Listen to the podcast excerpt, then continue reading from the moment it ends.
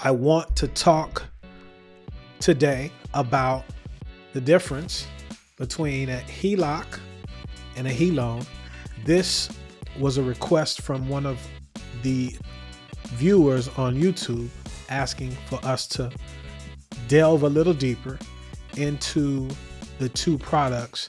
So without further ado, let, let's get a, a working definition, if you will, of what the difference is between a HELOC and a HELOAN. Per the CFPB, the Consumer Financial Protection Bureau says uh, that the difference between a home equity loan or second or a HELOAN and a home equity line of credit is as follows. When you do a home equity loan or a HELOAN, you will receive the money that you're borrowing in a lump sum payment at the time of settlement. And depending on where you are in these United States, that process could be a little different. But that's the difference there with a HE loan, home equity loan, or a second, you get the lump sum of money. And you usually have a fixed interest rate. Moving forward, with a HELOC, you have the ability to draw money multiple times. So HELOCs are like credit cards. You can draw the money, pay it back, draw the money, pay it back. Home equity loans, HE loans, or seconds, all synonymous, you get one large lump sum of money. Let's move forward. What are some of the features of a HELOC, a HE loan, second mortgage, or cash out? We'll start with the home equity line of credit. Uh, the main thing with a home equity line of credit is that they are adjustable rate loans for the life of the loan. A lot of people don't realize that. And that's a very important feature that you need to pay attention to. Number two, rate calculation is based upon an index plus a margin. The index is based on the US prime rate set by the Wall Street Journal, and it's currently at 8.5%. If we were to look, let's look. Let's see if that's still the case. It is. Uh, Wall Street Journal, as far as the markets are concerned, if we look at the U.S. prime rates, it's effective as of 723 2023, but the latest index, the prime rate is 8.5%, 8.5.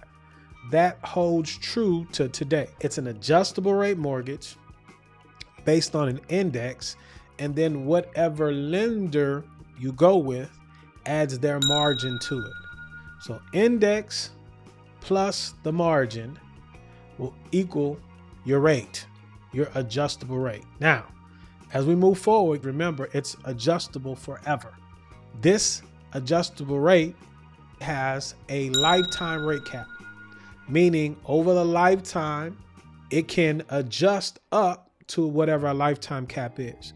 Now, here's another thing it's interest only, meaning you have to make additional payments to pay the principal, and additional draws will increase the payment. Now, after the draw period ends, the typical amortization is 20 years and it's still interest only. Moving forward, there's prepayment penalties. Gotta check with the the investor or the lender that's going to be lending the money? What are the prepayment penalties? And then there's minimum draw amounts. So you have to ask about those things.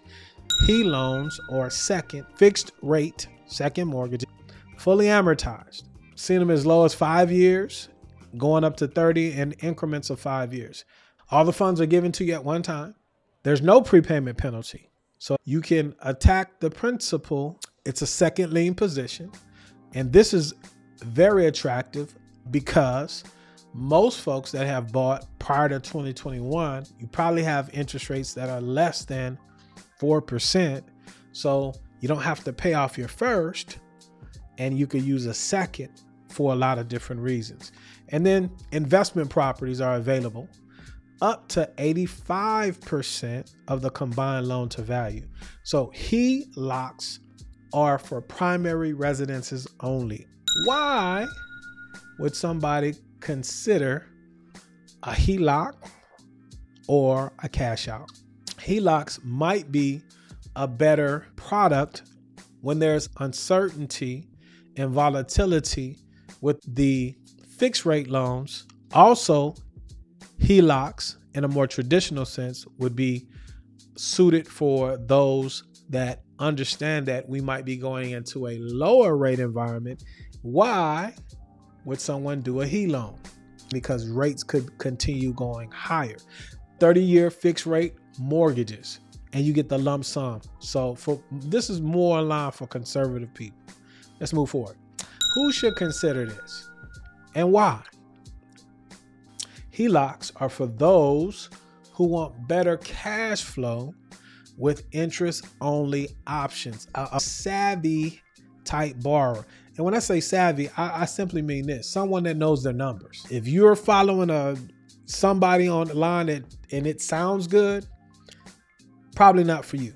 And more importantly, they have the ability, they have the income, but they may be in a position because of certain things that they need cash flow. And restructuring with an interest only component for a short period of time might be something for that particular borrower.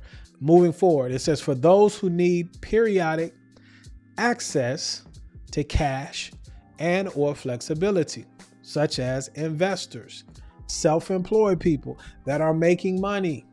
You might be on net 30s, net 60s, net 90s. The way you get paid, the flows are irregular, but they're flowing. This might be something that is a stopgap that can sure it up for when those things come in. Short term, those who want to make large payments on the outstanding balance and see a corresponding payment reduction. People that make commission or bonuses, again, the money's coming in, but it's irregular. It's not a steady type situation.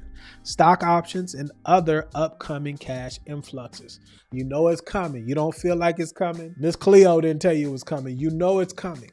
Now, loans or seconds are for those who are uh, concerned about fluctuating interest rates. You want to lock that thing in. For those that are on fixed income and need stable payments, you need to know what's happening, steady Eddie. And for those who have an immediate need for cash, if you have equity and you have other debt that's not in the best vehicle to get out of, have a consultation. Moreover, if you think you're going to lose your home, sell it. When you up late night and you're worrying and stressed out, go back to the one that you knew, like, and trust, your lender or your realtor, and explore your options because they got a lot of sharks out here. Let's move forward. Now, just to, to reiterate the point, why? Why home equities? Why HELOCs? What's what's the uh, mindset behind it? Well, the active mortgage rates, when we look at the years here, the majority start in 2020.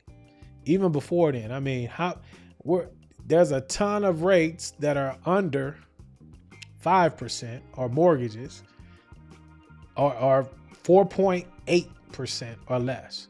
So why would you touch your first? Don't touch it first. You don't have to. You could do a HELOC or a HE loan. Key thing is you need to consult to see where you stand, right? Where you stand and if it makes sense.